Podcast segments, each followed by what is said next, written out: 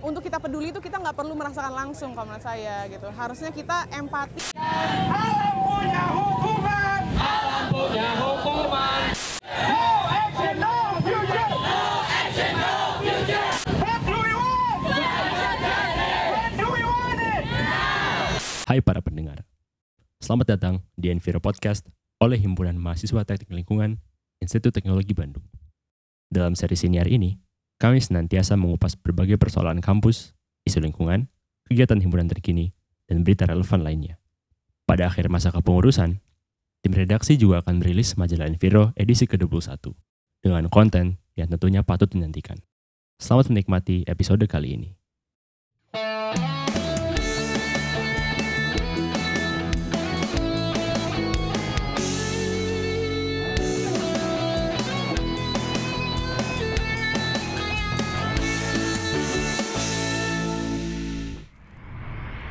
Halo teman-teman, balik lagi sama aku, Salsa, di Enviro Podcast. Podcastnya HMTL episode 2, Global Week for Future.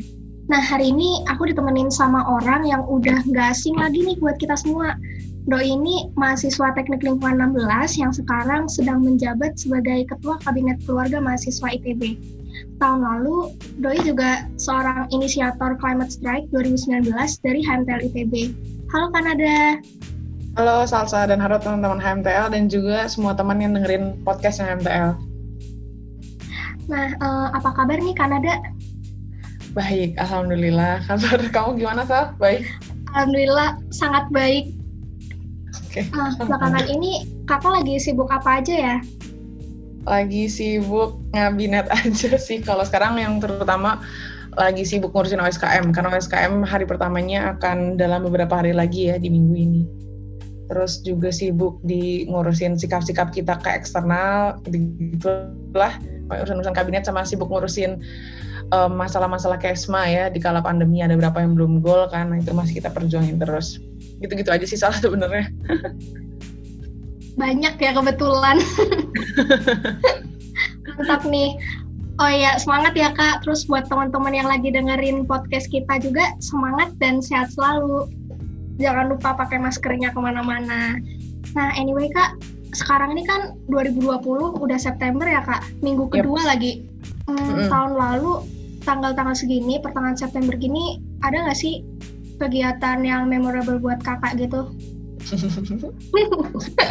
ada ada ada sih Em, tahun lalu em, bersama HMTL aku waktu itu lagi ikutan Global Climate Strike waktu itu tempatnya di Jakarta kebetulan Em, HMTL waktu itu lumayan banyak idenya ya jadi kita ngirim tim ke Jakarta ada tim di Bandung juga cuman singkatku itu sih em, Sal lagi ikutan Global Climate Strike Mantap banget nih.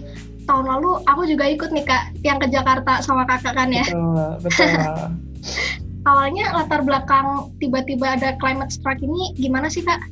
Oke, nah jadi sebenarnya em, climate strike itu kenapa aku tadi bilangnya global ya gitu. Karena em, kalau teman-teman di sini ada yang belum tahu gitu climate strike itu suatu gerakan yang dipopulerkan sama si Greta Thunberg ya ada anak em, yang sudah sangat hit sekali gitu sekarang. Pokoknya dia dulu em, berusaha dia tahu bahwa upaya penanganan lingkungan itu tuh penanganan permasalahan lingkungan karena sifatnya itu em, perubahan budaya jadi ada hal yang lebih besar yang bisa mengatur em, lajunya budaya tersebut. Dan itu adalah peraturan gitu kan. Eh, peraturan itu pada dasarnya bisa mengubah gaya hidup orang kayak gitu. Nah maka dari itu jadi dia mengupayakan buat mengadvokasi permasalahan permasalahan lingkungan yang dia lihat gitu. Jadi dia memilih buat menindaklanjuti permasalahan lingkungan ini tuh dengan upaya-upaya vertikal kayak gitu, upaya-upaya yang bikin dia ngomong ke pemerintah kasarnya kayak gitu lah. Nah, dan caranya itu adalah dengan apa? Dengan dia mogok sekolah setiap hari Jumat gitu. Mogok sekolah setiap hari Jumat dan akhirnya orang banyak yang simpati dan ikut bergabung gitu sama dia. Nah, um, akhirnya dia jadi icon lah ya, tokoh um, terkenal gitu yang mempopulerkan istilah climate strike kayak gitu, strike untuk um, iklim gitu, jeda untuk iklim bahasanya gitu mogok untuk iklim. Um, Sebenarnya cukup filosofis gitu sih Sal, aku lihatnya ya. Jadi um, mogok ini tuh akhirnya orang mengartikannya tuh nggak hanya sekedar yang dia nggak sekolah gitu, cuman dia pengen ngasih tahu bahwa um, aku sampai menghentikan gitu um, rutinitasku gitu menghentikan rutinitas yang paling penting itu adalah belajar di sekolah karena dia tahu bahwa resiko yang akan menyerang kalau misalkan kan dia tidak mengambil hal ini melakukan hal ini tuh lebih besar lagi gitu sehingga ya dia maksudnya orang kan mikir kehilangan satu hari dalam satu minggu gitu. Untuk hmm. sekolah itu kan lumayan chaos ya kayak kehilangan iya apa sih. ilmunya gitu. Pelajarannya ya lumayan karena cuman dia mikir ya it's worth it's worth it gitu. Karena uh, nanti si apa namanya si resikonya lebih gede lagi. Nah makanya jadi um, makanannya bes dalam gitu sih. Wah gila dia dia berani buat men-sacrifice sesuatu yang penting buat dia karena dia sadar ada hal yang lebih penting lagi di masa depan yang lagi terancam gitu Nah udah deh, so, um, karena gerakan dia terkenal gitu ya, um, dan orang pada ikut simpati, akhirnya orang tuh ikutan dan bikin banyak cabang gitu, bikin banyak cabang. Uh, strike-nya awalnya di negara dia doang, lama-lama ke Amerika dan konten sampai salah satunya juga di Indonesia. Nah terus strike tuh bisa kapan aja sih sebenarnya, cuman uh, waktu itu um, kita ingin apa ya sama-sama mengeskalasi lah gitu mengeskalasi betapa banyak orang yang peduli itu gitu sama gerakan ini gitu makanya jadi yaudah kenapa kita nggak bikin um, satu hari yang emang semua orang diseragamkan gitu melakukan si strike itu dan ya udah akhirnya terciptalah kata-kata global climate strike itu sih sebenarnya itu ah. kayak sejarahnya gitu ya. Nah cuman kenapa gitu? Kenapa sih um, perlu ada climate strike gitu ya latar belakangnya apa? Jadi um, kesannya kan mungkin sederhana ya si Greta tuh hanya dia ingin ngasih tahu ke pemerintah seberapa berbahayanya gitu permasalahan-permasalahan lingkungan hidup ini gitu. Cuman um, sebenarnya lebih dalam daripada itu gitu, nggak sengawang itu. Gitu. Jadi dia punya ultimate goal gitu ya dan mengajak orang-orang untuk mengikuti ultimate goal itu untuk mengubah term climate uh, apa climate change ya jadi climate crisis gitu. Jadi perubahan oh. iklim jadi krisis iklim kayak gitu. Nah, kenapa sih kayak gitu gitu? Soalnya dia tuh punya punya kepercayaan gitu bahwa manusia tuh kita tidak akan mengambil langkah gitu yang benar-benar um, yang benar-benar um, agresif gitulah kasarnya ya gitu. Kecuali ha, eh, kecuali kita sudah merasa kita tuh benar-benar terancam kayak gitu ya politika will pemerintah baru akan naik, sense of crisis kita baru baru akan terbangun ketika kita tuh sudah dikasih tahu bahwa keadaan tuh setidak baik-baik saja itu gitu.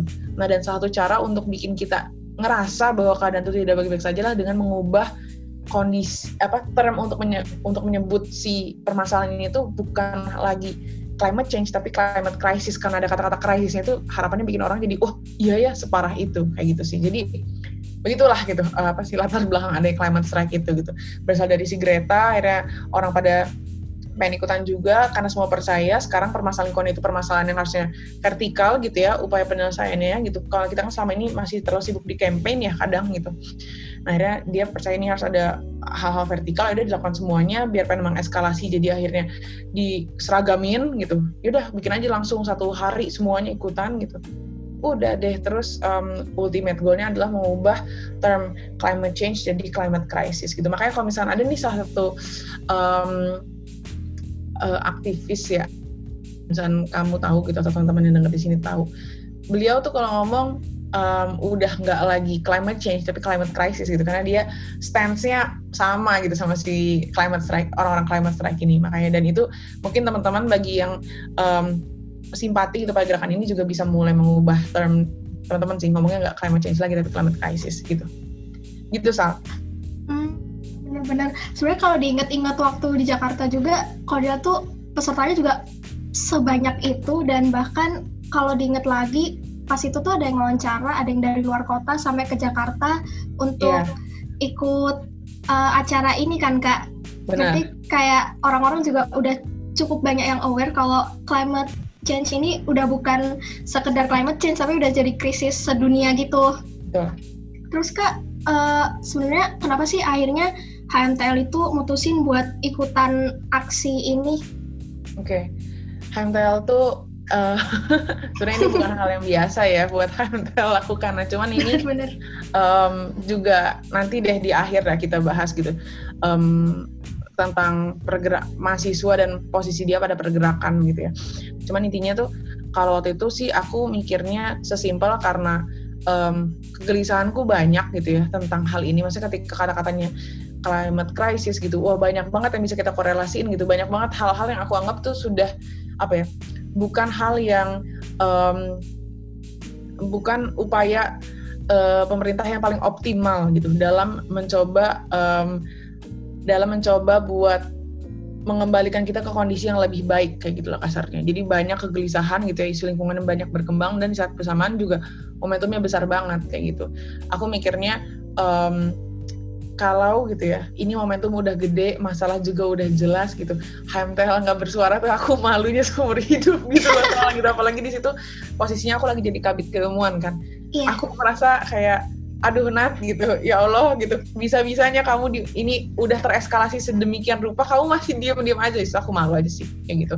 Um, terus ya kalau apa yang aku lihat gitu apa yang aku gelisahkan saat itu contohnya ini dan akhirnya menjadi ini juga yang menjadi poin-poin pernyataan sikapnya itu adalah tentang RIDD plus gitu. Aku agak um, punya pendapat sendiri gitu ya bahwa um, pelaksanaan itu belum mempertimbangkan kearifan lokal dan um, belum mempertimbangkan prinsip common but different in realization CBDR. Pokoknya prinsip yang membuat kita sama-sama punya tujuan yang sama, tapi um, pada pelaksanaannya mempertimbangkan konteks kawasan kayak gitu. Itu kan itu ya. Nah itu uh, Ari Didi gitu dan saku dan Ari Didi itu kan um, suatu um, skema um, ya suatu skema bisnis lah sebutnya aku memikirnya gitu yang disetujui via konferensi yang menghadirkan stakeholders negara gitu ya. Berarti kan benar gitu kalau misalnya kita climate strike ini mau ngedemo gitu ya jelas gitu.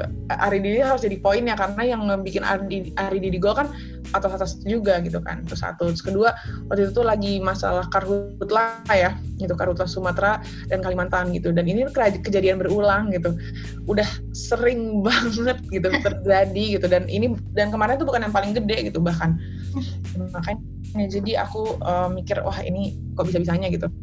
Uh, masih berulang lagi gitu. Dan nomor tiga tuh adalah um, jadi pemerintah tuh um, pemerintah semua negara ya uh, soal ini kalau teman-teman yang lain belum tahu juga gitu ya aku sekalian jelasin punya konferensi namanya COP gitu. COP uh, Conference of Parties konferensi lingkungan hidup um, terbesar sedunia kayak gitu dan fungsinya itu adalah untuk um, mengeluarkan peraturan-peraturan yang bisa diratifikasi oleh negara untuk akhirnya um, kita bisa mencapai kondisi lingkungan hidup yang lebih baik gitulah karena mereka punya target-target yang gitu ada gitu.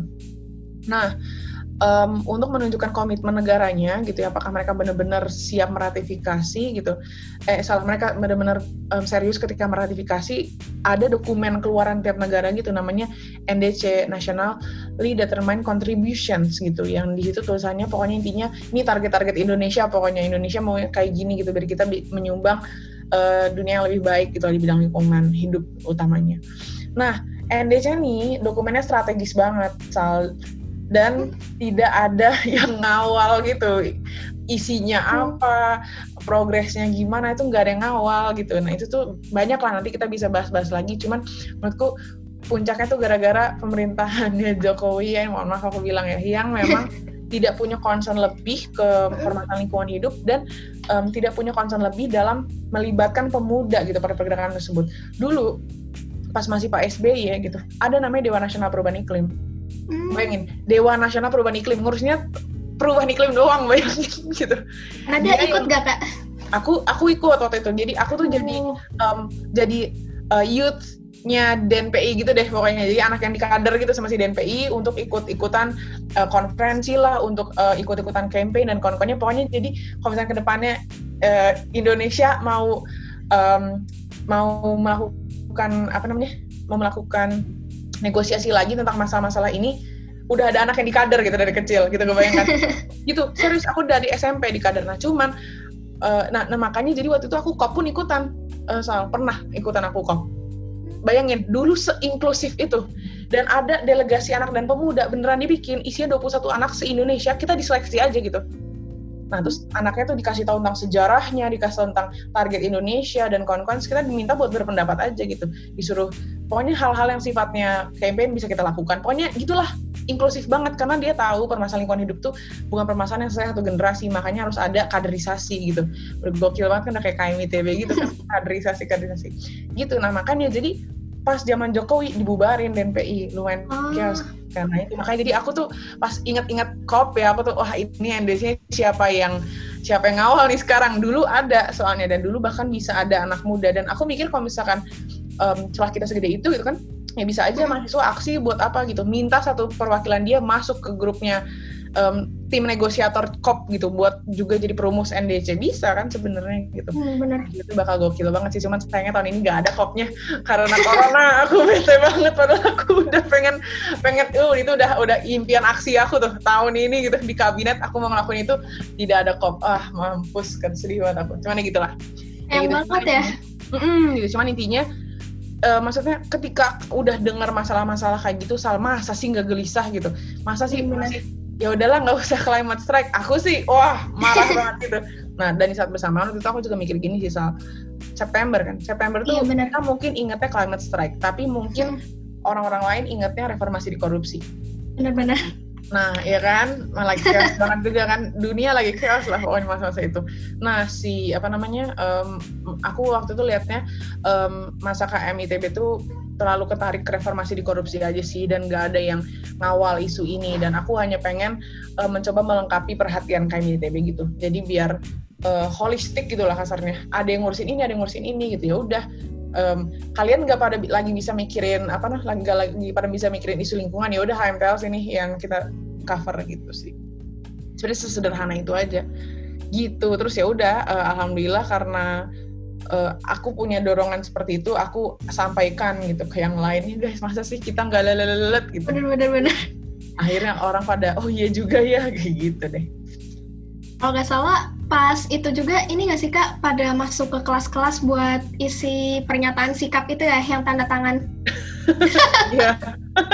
Memang gini sih Sal. Jadi em, ini nggak tahu ya kalau pendengar gitu pada ek- environmentnya, ekosistem komunitasnya gitu seperti apa. Cuman kalau di HMTL ini bukan hal yang biasa ya. Maksudnya bahkan HMTL eh, itu kan himpunannya tuh kita cenderung kajian keilmuan itu sifatnya tuh akademis ya maksudnya gimana jadi kajian itu fungsinya buat kita belajar bukan buat kita jadi key opinion leader on some issues gitu jadi kita ya udah kita bikin kajian buat apa buat belajar bukan bikin kajian buat apa buat kasih tahu ke masyarakat kayak gitu loh lebih ke Iya, iya. kita gitu Heeh. sekarang dimintanya jauh banget suruhnya bersikap demo lagi gitu ke Jakarta. Buset HMTL langsung bingung kan. Wah gitu. Makanya jadi em, eh, apa namanya pencerdasannya tuh harus berlapis gitu gitu.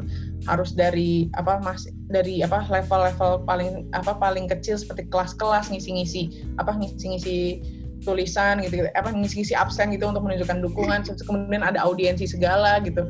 Nah, baru deh em, ketika audiensi juga ngeyakinin gitu kan gak apa guys ini tuh gak apa-apa kita tuh dapat experience-nya aja dulu gitu gitu Bener-bener. baru deh bisa diberangkatkan gitu. Makanya bisa ngeberangkatin berapa itu? Sekitar 20 orang ya soalnya Iya, satu bis hampir penuh lah ya.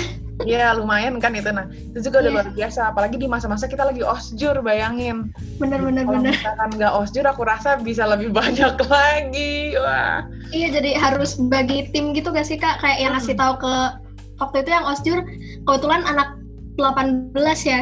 iya anak 18 anak 17 juga banyak lagi jadi panitia kan anak-anak 17 Bener-bener. Mm-mm, gitu deh. Ah kios lah cuman gak pas seru sih seru. Gitu Terus kak yang jadi yang jadi isi pernyataan sikap HMTL waktu itu apa aja sih kak? Oke, waktu itu isinya tuh ada tiga sih. Em, ini aku lupa linknya ntar aku kasih kasih tau aja habis ini. Pokoknya em, pertama tuh kita nuntut pemerintah untuk em, melaksanakan tindakan preventif terhadap potensi kebakaran hutan tahunan di Indonesia itu ya tadi ya karena ada concern terhadap karhutla sebagai wujud pelaksanaan komitmen terhadap NDC dan di sini tuh seingatku eh, Nabila ya juga ngasih saran kan terkait apa poin pernyataan sikap ini gitu buat juga menindaklanjuti sampai ke arah kriminalisasi gitu Eh, orang-orang yang terbukti gitu telah melakukan pembakaran dengan sengaja gitu sih.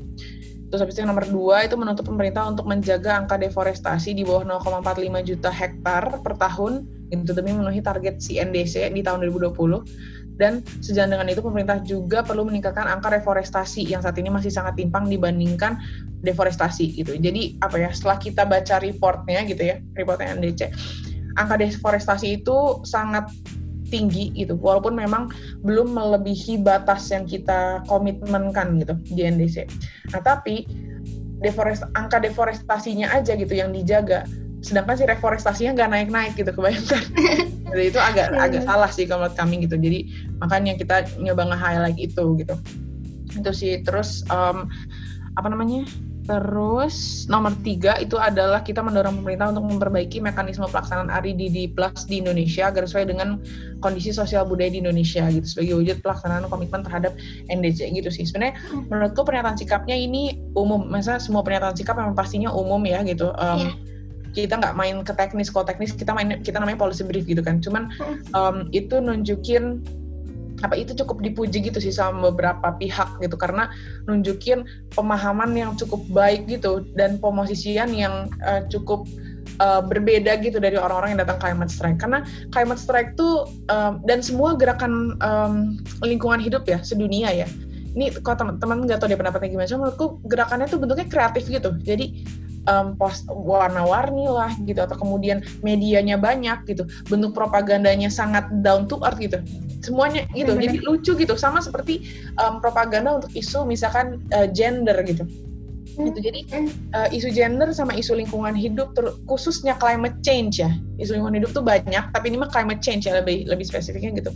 Itu em, apa namanya isu-isu yang em, masyarakat tuh mudah punya keberpihakan positif gitu kepada mereka sehingga akhirnya makin banyak pihak yang bisa makin banyak mengidekan bentuk propagandanya gitu dan jadinya jadi gerakan-gerakan yang unik dan akhirnya orang-orang eh gerakannya bentuknya unik gitu dan friendly gitu user friendly sehingga banyak orang yang datang emang untuk mendapatkan experience keseruannya aja gitu. Benar-benar. Heeh. Nah, tapi HMTL datang serius banget gitu sikapnya. Jadi itu di, di- cukup dipuji gitu sih. Bahkan sama si geng eh, ini ti- 350.org-nya karena wah paham banget berarti ya gitu tentang NDC dan kon-konnya RIDD plus segala gitu. Oke oke deh siap-siap gitu. Makanya jadi em, aku rasa itu yang kita harus ingat juga jadi apa ya? Jadi ciri khasnya anak ITB gitu sih anak ITB itu kalau bergerak kita tahu karena apa. Dan uh, hasil pertimbangannya pun itu um, komprehensif. Jadi nggak pernah nggak miskin gagasan gitu sih aku mikir Benar-benar. anak ITB dan itu ya jadi makanya um, kita ber- berlakunya tuh as expected from anak ITB gitu kasarnya lah gitu dan itu harus terus dijaga gitu aja sih guys dan ini sebenarnya nggak anak ITB doang sih yang bisa kayak gini semua orang juga bisa gitu tapi Hmm. ada pri- prinsipnya itu dijaga aja gitu Setuju, setuju. gitu deh Terus Kak, waktu itu kan udah bikin pernyataan sikap kayak gini dan dari tan- ditanda tangani banyak masa ya Kak. Iya Terus ini pernyataan sikap sebenarnya dibawanya itu disampaikannya ke mana aja ya Kak? Jadi em, pernyataan sikapnya itu tuh jadi em, pihak yang mengorganisir climate strike di Jakarta gitu. Climate strike ini jadi dia ada banyak titik di Indonesia pun gitu. Kalau nggak salah tuh ada berapa ya? 7 atau 9 titik kita aku lupa. Di Bandung juga ada gitu. Cuman em, aku tidak prefer kita buat ikut yang di Bandung gitu. Karena aku pengen ngasih experience lebih aja gitu sih sebenarnya Hmm. um, makin ke pusat tuh kita makin ketemu banyak orang gitu kan. Di Bandung juga bisa gitu, ketemu banyak orang gitu. Cuman sampai ber, ha- sampai hamin sekian tuh belum fix gitu. Jadi makanya aku mikir nggak mau gambling udah yang pasti-pasti aja berangkatin ke Jakarta. Nah eh, di Jakarta itu yang organisir tuh si 350.org gitu. Kok eh, namanya Mbak Sisil gitu kalau nggak salah. Nah, si Mbak Sisil ini dia menghimpun semua pihak yang mau eh, yang punya sikap kayak gitu. Gitu karena dia punya punya goal besar bahwa mana toh kita bisa diajak masuk ke eh, istana kayak gitu. Dan nanti kalau gitu berarti kita harus menyisir dengan rapihkan perwakilan-perwakilan komunitas gitu dan kemudian sikap-sikap apa yang mereka mau bawa. Makanya jadi dia ngumpulin dulu gitu. Tapi cuman itu gagal sih nggak berhasil. Jadi ada kita hanya eh, ngadain orasi di depan em, istana presiden aja gitu. Dan cuman ya udah em, si sikap kita udah kita kasih ke si Mbak Sisilnya terus si Mbak Sisil kompilasi sama sikap-sikap yang lain terus udah itu diserahin aja katanya sih ke presiden. Ya sebenarnya kalau menurut aku nggak ini sih apa namanya nggak nggak konkret banget gitu juga sih salah ya gitu maksudnya si si apa em, si organ organ organizernya tuh em, dia punya goal lebih jauh tuh ke arah em, ke arah manfaatin momentum untuk ngasih warning gitu bahwa Hmm. hati-hati loh pemerintah banyak banget yang concern gitu. Hati-hati. Oh iya ya benar-benar. Jadi jangan main-main gitu. Komunitas orang yang peduli sama lingkungan hidup di Indonesia tuh udah segede ini gitu. Hati-hati kayak gitu sih. nah makanya jadi dan di situ aku pikir itu uh, cukup align-align juga aja sama sikap sama sama standsku gitu. Nah, cuman sikap-sikap kita ini gitu toh kan udah dibikin ke publik juga gitu dan uh, apa namanya udah orang baca juga gitu dan uh, harusnya sih sampai juga sih pada akhirnya pada pemerintah gitu.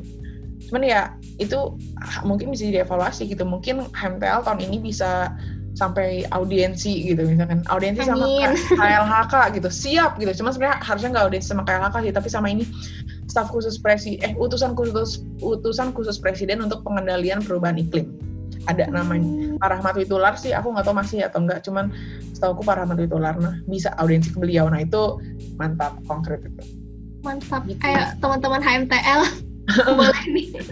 Iya, cuman ini ya. Jadi intinya sikap kita kayak gitu sih. Terus um, masa yang yang ikutan tuh kan tadi sekitar 20 orang, 16 17 dan um, ada dokumnya nanti bisa dikasih uh, di akhir ini. Cuman seingatku waktu itu uh, Reza tuh kabit kemuan sekarang ya kadep kemuan sekarang tuh. iya. Hmm, ya jadi korlap dia itu. Wah gokil banget lah. Itu pas zaman zaman zaman zaman persiapan climate strike tuh aku sama Eda tuh bikin kajian berdua udah oh udah sampai tidur gitu. Yang bikin banget, poster agak tengah pagi gitu ya kak? Iya aduh. Pokoknya lumayan lah gitu. Um, aku hanya mikirnya ketika sense of purpose kita udah ada gitu ya kita jadinya ngerti dan fleksibel gitu sih terhadap ya udah kalau misalnya ternyata kerjanya jadi harus harus begadang nggak masalah kok ternyata jadinya um, bikin posternya jadi harus agak dikebut nggak masalah. Kalau misalnya kita jadi harus bikin propagandanya agak um, sambil di jalan nggak masalah di tengah pelajaran. Itu sih chef kayak banget tapi lucu sih gitu. Nggak masalah gitu ya karena kita punya purpose-nya gitu dan akhirnya itu yang menghidupkan uh, pergerakannya gitu nggak sih? Maksudnya jadi kita ngerasa kerjanya tuh jadi nggak apa nggak apa aku mau ngeperjuangin sesuatu gitu. Dan untuk sesaat tuh kita menjadi anak kecil yang naif yang punya mimpi lagi gitu kebayang nggak sih? Dan itu terus sih kalau aku mm, untuk dikasih ngasih sense itu ke anak-anak uh, himpunan gitu. Itu baru di Jakarta sih soal kalau di Bandungnya tuh ada mimbar bebas di kampus kita bikin. Hmm. buat orang-orang nggak bisa gerak yang nggak bisa berangkat ke Jakarta karena satu dan lain hal ya Yeah. Oh ingat banget waktu itu lagi zaman zaman osjur, terus um, kebetulan sih di apa di HMTL tuh ada mekanisme wawancara-wawancara cutting gitu. Nah terus oh. anak 18 ada um, Huma yang aku ingat ya, Huma, Seti gitu ya. Nah itu namanya itu um, mengajak ngobrol aku terus bilang kak kita masa nggak ngapa-ngapain sih buat climate strike? Weh, keren banget aku bilang gitu kan. Habis aku bilang, HMTL udah akan sih, kita mau berangkat ke Jakarta. Terus, wah serius kak, kami juga mau dong gitu. Jadi akhirnya yang aku lakukan itu adalah aku ngomong ke Kapolri gitu, aku minta izin. Sumpah aku minta izin lah buat anak 18 berangkat juga, cuman nggak boleh kan. Iya. gitu karena katanya uh, masih lalalala dan lain-lain gitu lah dan juga ada pertimbangan dari beberapa niti osjur ya udah akhirnya uh, aku bilang uh, anak 18 kalian um, ikutan aja aksi di dalam kampusnya gitu deh. Terus banyak banget yang datang ya mereka ya. Lucu banget tuh. Aku lihat fotonya banyak banget yang datang. Melingkar di Intel. Hmm, melingkar di kolam Indonesia tenggelam kita gitu. Ngucapin uh, ngucap ngucapin pesan-pesan mereka dan karena mimbar bebasnya di kampus jadinya inklusif juga kan buat masa-masa uh, kampus yang lain gitu. Jadi ada beberapa anak-anak himpunan lain tuh ikutan datang juga gitu dan ngasih ngasih pesan gitu deh ya gitu deh uh, seru sih komen aku karena itulah maksudnya um, pergerakan tuh ya harusnya tuh ada purpose-nya gitu ketika hmm. ada purpose kita tuh jadi jadi ngerasa nggak kentang atau nggak kayak rutinitas aja gitu. Maksudnya hmm. kenapa sih kita nggak kayak gitu gitu? Sama maksudnya kenapa sih kita kerja nggak coba memberikan diri misi-misi kecil gitu? Kenapa gitu? Yang kita benar-benar sadar gitu dalam ngambilnya nah, itu kan bikin hidup tuh jadi lebih apa ya lebih berwarna gitu. Bener-bener lebih banyak itu, pengalaman juga. Benar. Aku lihatnya tuh itu sih yang kadang tuh hilang dari kita akhir-akhir ini karena kita semua maksudnya manusia secara umum gitu kadang ya terlalu terjebak rutinitas gitu. Dan akhirnya ya mereka hanya ya, hanya uh, hidup sekadar hidup gitu. Tapi um, apa sih sebenarnya pengen kamu kejar? Nah mereka nggak nggak dipantik itunya gitu why-nya itu nggak dipantik. Padahal kan itu yang bikin kita mau kerja extra miles dan begadang dan teman-teman sayangnya itu sih. Gitu paling kalau uh, apa aja yang terjadi itu di climate strike ini. Cuman ini mungkin salsa juga bisa ini deh juga bisa ceritain deh um, pas di sana gitu ketemu siapa aja gitu itu wah warna-warni banget ya soalnya macem-macem terus yang aku suka tuh kita ke sana juga disambut banget gak sih kak yang dikasih Iya. stiker habis itu kayak Iya. ada headbandnya juga Mm-mm. seru banget sih itu jalan-jalan keliling Jakarta sekalian ya Iya, nah iya benar. Jadi itu kita datang tuh langsung kita kan bu, sudah bawa properti kita yang ala kadarnya itu kan, bawa yang ala kadarnya kurang warna-warni gitu. Tiba-tiba di sana mereka ngasih gitu lah, ngasih-ngasih properti ini kalau misalkan mau pegang aja gitu, kalau misalnya ini ini gitu. Nah itu inget banget aku tuh pas di sana aku nggak quality kontrol masing-masing properti kan takutnya ada yang berlawanan sama sama eh, sikap kita gitu kan. Ini jangan, ini jangan, ini jangan, ini boleh, ini jangan gitu kan. iya iya bener Mm, terus uh, orang-orang sana tuh mereka um, mencoba show off their uniqueness banget. Ingat nggak sih Sal ada kendaraan yang Hmm. dia geraknya tuh nggak pakai bensin tapi pakai Iya, panas benar. surya ya. Hmm. inget inget inget Wah itu lucu banget sih. Beberapa gitu kan mereka ngarak juga. Nah itu apa Hmm. namanya? Itu um, akhirnya bikin orang punya stereotip ya gerakan lingkungan hidup nih kreatif gitu, lucu gitu. Kenapa dia akhirnya diterima banyak pihak ya karena dia mencoba terlihat ramah gitu. Maksudnya kalau misalnya gerakan-gerakan apa gitu, yang lain gitu, warna apa merah, hitam gitu, kata-kata keras gitu-gitu kan itu kan bikin orang ah enggak deh gitu. Maksudnya dia sangat menyesuaikan dengan kondisi sekarang dan dengan kondisi orang-orang sekarang yang cenderung apolitis gitu menurutku pribadi. Nah, kenapa itu bisa terjadi gitu? Eh, kenapa dia bisa menyesuaikan dengan anak-anak zaman sekarang segitunya? Karena apa? Karena dia relate sama anak-anak zaman sekarang juga gerakannya. Itu sih. Narasinya tuh narasi zaman sekarang gitu. Jadi ya dia ngikutin gaya-gaya orang-orang sekarang aja. Itu sih menurut aku yang bikin masih bikin aku amazed aja sih sama climate strike waktu itu. Bagus Benar-benar. banget gitu. Apa indah gitu dilihatnya, indah gerakannya tuh. Nggak hanya ngumpul banyak menyuarakan Ah. cuman gerakannya sendiri tuh indah gitu dilihatnya. ini barisnya udah rapi habis itu yel-yelnya juga lucu gitu Hmm. Terus warna-warni kan kan kadang biasanya kalau orang demo tuh identik dengan anarkis atau apa gitu ya kadang orang mikirnya cuma Iya. kemarin waktu climate strike sendiri waktu aku ikut sendiri kayak wah ternyata nggak nggak seburuk itu tahu demo ada yang bagus Betul. Aku juga udah khawatir ya bahwa first timer tuh rata-rata first timer semua aku juga khawatir kan. Tapi ternyata sangat kondusif sih. Gitu. terus kak kalau eh, dampak menurut kakak dampak apa sih yang didapat baik dari himpunan peserta aksi Indonesia hingga dunia sejak ada climate strike ini Oke. Kalau yang pertama ya, aku mungkin dari yang paling kecil aja dulu ya, HMTL. HMTL menurut aku um, political will masanya meningkat sih. Jauh banget gitu. Aku lihatnya di situ akhirnya gini, kenapa sih um, kita himpunan yang udah sangat bergerak dengan progresif banget menurut aku. Dari zaman 2015 yang HMTL aja menolak uh, kontribusi di aliansi kajian kabinet gitu bayangin. Nolak gitu. Nggak mau gitu. Aku ditanya kenapa nggak mau aja lagi nggak bisa. Uh kaget juga aku ya gitu. Sampai 2016 kita bikin gerakan-gerakan kita nunjukin betapa apa ya betapa um, kita open gitu untuk kolaborasi gitu open untuk um, bergerak dalam level-level yang lebih tinggi dan bahkan bersama masyarakat gitu. Maksudnya orang mikirnya ketika level lebih tinggi, oh mungkin kolaborasi dalam kampus gitu kan, ngisi-ngisi acara gitu-gitu gitu kan. Gitu. Itu aja bahkan buat HMTL tuh itu pas tahun 15 atau sebelumnya tuh itu hal yang tidak mungkin gitu loh salah.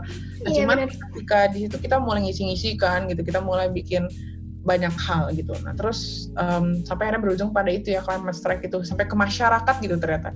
Nah 17 akhirnya lebih jauh lagi ya aku lihatnya. Aku udah lihat kan buku saku teman-teman tentang carbon footprint ya itu Iya, keren benar-benar. banget. Wah itu keren banget itu bisa jadi materi um, uh, kampanye kementerian gitu. Maksudnya menurut aku ya kelasnya tuh udah sekelas materi kampanye kementerian gitu loh.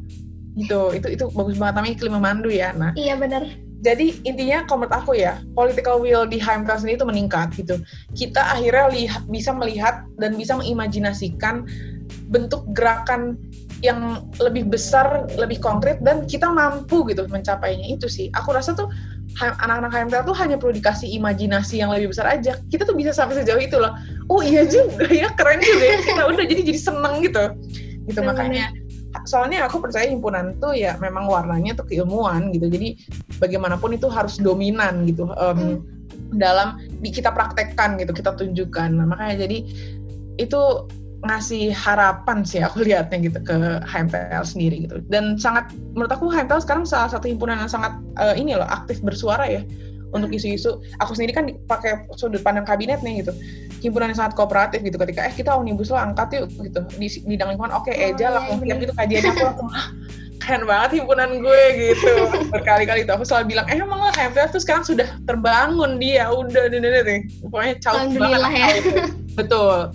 Terus ya kalau yang lucu-lucunya sih um, kita dapat banyak properti ya. Kan kita bawa pulang kan properti oh iya benar gitu kan. Itu itu skala HMPL kalau untuk peserta aksi aku rasa dapat pengalaman once in a lifetime gitu sih. Dari turun ke jalan. Maksudnya gimana ya? Teman-teman tuh dibukakan gitu matanya.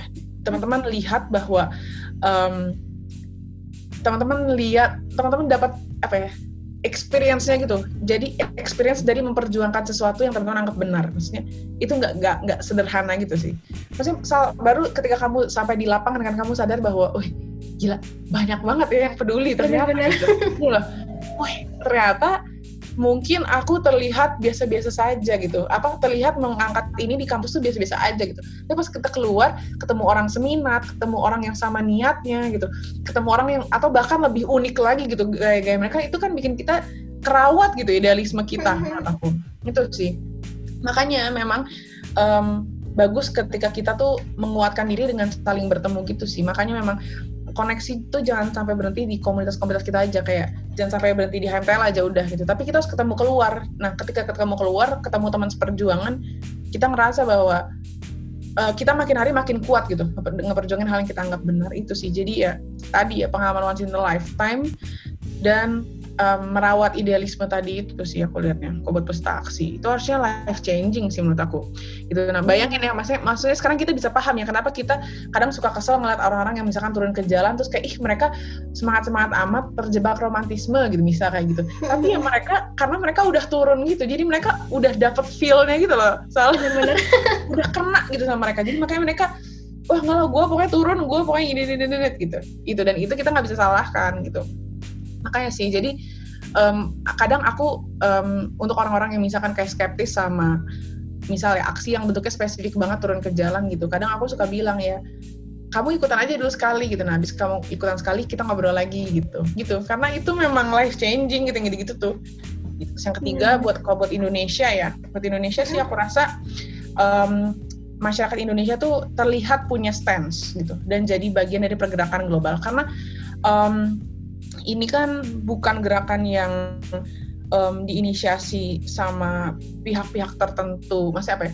Yang diorganisir sama pihak-pihak tertentu gitu kan. Ini tuh gerakan yang dianggapnya tuh memang inisiatif masyarakat gitu, gerakan people gitu, dari people banget gitu. Nah, di situ masyarakat Indonesia sadar bahwa dia harus jadi bagian dari pergerakan global, dia harus bagi jadi bagian dari apa ya pihak yang bergerak. Nah, dia ikutan gitu. Jadi aku mikirnya, wah bagus sih gitu. Indonesia jelas gitu political willnya jelas masyarakatnya. Gitu sih itu menurut aku keren sih.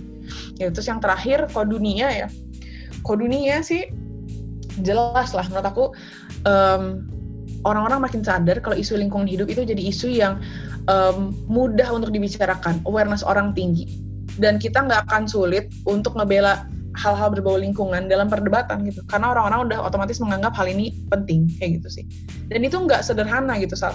Bayangin aja misalnya dulu hal hal-hal berbau gender juga gitu kan itu dianggapnya eh, gimana ya ada susah atau belum pada paham orang-orang gitu. Gimana iya. gitu. Mm -mm, mereka namanya juga eh gap pengetahuannya begitu tinggi. Nah kalau isu lingkungan tuh jadi enak gitu. Ketika kita mau ngomong tentang itu itu tuh udah otomatis jadi mindset yang terbangun gitu loh masalah lingkungan itu penting gitu. Jadi kita harus pikirkan gitu gitu terus sih makanya sekarang orang-orang kalau ngomongin ekonomi gitu ngomongin apa gitu bisa aja selalu dia sangkut pautkan dengan lingkungan karena itu udah jadi awareness umum gitu bahwa itu yang penting gitu sih. Makanya itu menurut aku ya jadi um, apa namanya ya begitulah paling um, yang bisa didapatkan gitu. Nah apalagi kalau misalkan kita uh, ini ini baru climate strike gitu yang sifatnya itu adalah um, momen kita menyatakan stance gitu ya menurut aku ke publik gitu gitu. Itu baru seperti itu aja. Gimana kalau misalkan kita terlibatnya dalam hal-hal yang jauh lebih konkret lagi gitu. Terlibatnya dalam negosiasi internasionalnya terlibat dalam apa gitu kita mengamankan dari sisi amdalnya gitu guys. Misalnya apa apa gitu. Mengamankan mengamankan yang gitu atau ngeluarin kajian-kajian akademis kita gitu yang akhirnya bisa jadi policy brief dan mengubah kebijakan gitu aku rasa wah sensasinya bakal lebih luar biasa lagi dan dampaknya juga lebih konkret lagi gitu sih jadi ya ayo teman-teman yang mendengarkan teruslah berimajinasi gitu tentang kemungkinan-kemungkinan besar yang bisa dilakukan sama komunitas kalian. HMT, apa HMTL via climate strike-nya hanya pembuka aja. Terus kak, uh, ini nih, makasih banget kak. Dari tadi tuh kayak langsung dapet banyak pandangan-pandangan baru tentang si climate strike sendiri sampai pergerakan-pergerakan pada umumnya. Terus kak, uh, ada nggak sih pelajaran yang kakak dapat selama ngelakuin rangkaian ini semua yang mau kakak sampaikan ke pendengar Enviro Podcast? Oke, nah jadi um, mungkin ada beberapa, tapi tiga ya aku coba tiga deh. Pertama, um, ini maaf ya KM ITB banget nih mungkin, cuman um, aku percaya bahwa sejatinya organisasi atau komunitas dan kawan-kawan itu tuh tidak ada hanya untuk dirinya sendiri gitu. Anggotanya tidak ada hanya untuk anggotanya doang gitu. Misalkan kalau kita sangkut pautin ke orientasi organisasi kemahasiswaan ITB gitu ya kita punya tiga purpose dasar gitu kan dari keberadaan kita. Yang pertama wadah pengembangan diri kemudian wadah pemenuhan kebutuhan dasar dan minat bakat yang mana itu tuh sifatnya buat internal orang-orangnya banget gitu. Dan satu lagi adalah wadah untuk memfasilitasi upaya perjuangan menata kehidupan bangsa atau wadah memfasilitasi social impact gitu Nah kadang gitu, kadang kita terlalu menjadikan organisasi kita tuh sebagai tempat lesal menurut aku. Ya udah tempat belajar AutoCAD, oke okay, gitu. Kemudian tempat belajar apa lagi kajian, oke okay, aku jadi jago bet kajian, udah cuman orientasinya tuh diri kita sendiri gitu. Nah, apakah kita um, merasa kalau gitu kita relevan gitu sebagai suatu organisasi gitu. Menurut aku harusnya kita mikir lebih bisa lebih jauh lagi daripada itu gitu. Privilege banget kita punya ilmu banyak banget sumber daya banyak banget waktu juga banyak gitu. Tapi kalau misalnya dipakai hanya buat diri sendiri sayang gitu. Maka dari itu jangan gunakan himpunan hanya sebagai tempat mengembangkan diri namun jadikan juga ia tempat untuk mempersiapkan perjuangan kita dalam memberikan uh, dampak gitu buat sekitar gitu lah terus itu yang kadang orang suka lupa ya gitu. Kayak apa namanya misal salsa nih gitu punya minat lebih di bidang uh, media dan komunikasi serta informasi gitu kan. Seneng ngatur-ngatur arus informasi senang memvisualisasi hal-hal. Oke okay, berikan greater proposal dari hal itu gitu. Oke okay, aku melakukan ini tapi apa ya greater purposeku gitu. Nah gitu, gitu sih jadi budayakan berpikir lebih jauh lagi gitu gitu sih itu dan aku rasa itu sangat mudah sih buat dipantiknya. Um, apa soalnya generasi Z karakteristiknya mereka sosial aktivis gitu. Jadi gampang terpantik sama hal isu gitu. Gitu. Itu satu. Yang kedua um, oh iya ini. Jadi um, ah jadi nyampur. Ya udah nggak pada yang maksudnya bergerak harus punya sense of purpose gitu tadi sih. Jadi kecampur uh, maksudnya jadi um, kayak aku bilang tadi kadang kita kalau ngapa-ngapain tuh terbatas bentuk gitu kan. Kagak variasi gitu. Atau sebatas bentuk ya udah asal proker ini asal proker itu. Cuman kenapa ngelakuin itu? Kenapa ya nggak bener-bener nggak bener-bener kita punya why-nya gitu gitu. Dan akhirnya dia nggak akan bisa jauh berkembang gitu. Karena kita nge-refernya tuh bukan ke, ke why-nya tapi lebih ke um, biasanya gimana gitu.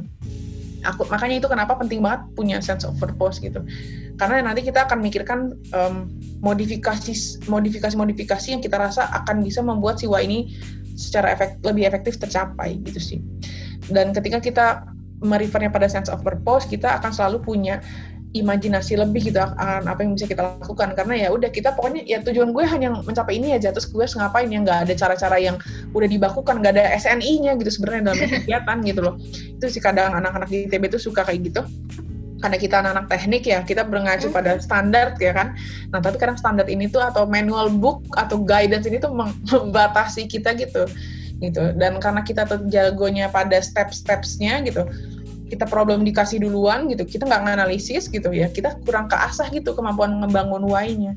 Gitu makanya itulah memang gitu fungsinya organisasi mahasiswa gitu buat melengkapi yang kurang dari pendidikan akademik gitu dari yang diajarin dalam kelas gitu makanya himpunan gitu or, or, atau komunitas teman-teman yang mana pun gitu ya harusnya membuat bisa sadarkan hal itu. Bawaan kurikulum kita bikin kita tuh jadi kayak gitu, jago steps, jago ngikutin prosedur, tapi tidak punya why. Nah, itu yang dibangun di organisasi kemahasiswaan harusnya gitu. Makanya aku bilang tadi punya sense of purpose. Nah, yang ketiga ini sih jadi uh, sebenarnya kan kesannya kayak, wih climate strike gitu kan, apakah sudah direncanakan dari setahun dari awal buker gitu kan?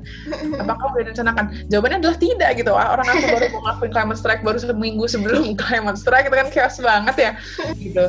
Cuman ya udah pede aja aku gitu karena aku uh, aku mikir aku udah punya aku udah tahu sih kegelisahan aku apa, udah tahu kira-kira ntar sikapnya gimana. Oke, berarti sekarang gimana cara yakinin masa nih? Mau nggak kita gerak gitu. Nah, jadi um, jangan takut ngebuat planning di tengah pengurusan gitu. Organisasi menurutku harus fleksibel, terutama di masa-masa seperti sekarang yang tiba-tiba yang fuka ya, tiba-tiba ada masalah apa, tiba-tiba ada apa dan kawan-kawannya harus mau fleksibel gitu. Harus dan dan kefleksibelan itu tuh terpantik via tahu apa yang kita mau lakukan gitu. Itu sih. Jadi ya untuk ngasih bayangan seminggu itu tuh aku cukup ya buat ngeyakinin ring satu, bikin sikap, audiensi ke masa, minta lembar persetujuan aksi, ditandatangani, nyari bus, bikin properti, koordinasi sama orang di lapangan, dan gabung aliansi masyarakat. Itu dalam seminggu. Cukup gitu cukup karena apa? Karena udah tahu mau ngapain gitu. Misalnya udah udah kayak udah gue mau perjuangkan ini udah fix banget lah gitu. Ya udah jadi dijabanin gitu semuanya gitu sih. Dan seru banget sih itu. Aku mah percaya soalnya selama niat baik lah insya Allah lah um, semesta mendukung gitu. Masalah gitu sih gitu jadi um, tiga hal itu aja pertama jangan gunakan himpunannya sebagai tempat mengembangkan diri namun jadikan juga ia tempat untuk mempersiapkan um, usaha-usaha kita dalam memberikan social impact gitu. Yang kedua, bergerak harus punya sense of purpose gitu, biar nggak terbatas bentuk dan nggak sebatas bentuk gitu. Harus selalu punya imajinasi lebih akan apa yang kita bisa lakukan gitu. Dan yang ketiga, jangan takut jadi organisasi yang fleksibel gitu. Um, kita nggak apa-apa ngebuat kepanin tengah pengurusan. Makanya jadi ngikat organisasi jangan via um, prokernya, tapi via purpose si organisasinya tujuan-tujuannya. Nah makanya soalnya proker-proker kan bisa mix and match nambah kurang di tengah pengurusan gitu. Sih paling salah dari aku. Mantap mantap.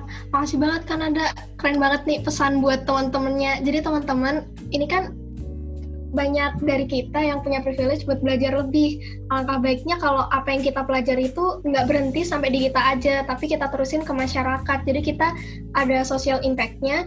Terus juga teman-teman jangan lupa, jangan terlalu membatasi diri sendiri dari imajinasi teman-teman karena dengan kita semakin berimajinasi semakin banyak yang bakal mungkin kita capai. Mungkin itu aja untuk podcast Enviro episode 2 kali ini. Terima kasih atas perhatiannya dan sampai jumpa di lain kesempatan. Sampai jumpa. Terima kasih Kanada. Terima kasih juga Sal, HMTL, dan teman-teman semua yang udah mendengarkan. Salam sehat teman-teman. Dadah. Terima kasih telah mendengarkan Enviro Podcast episode ini. Untuk mendapatkan informasi terbaru, follow akun Instagram dan Twitter kami di HMTL underscore ITB. Sampai jumpa di lain kesempatan. Dan jangan lupa, keadilan harus ditegakkan. Gemuruh.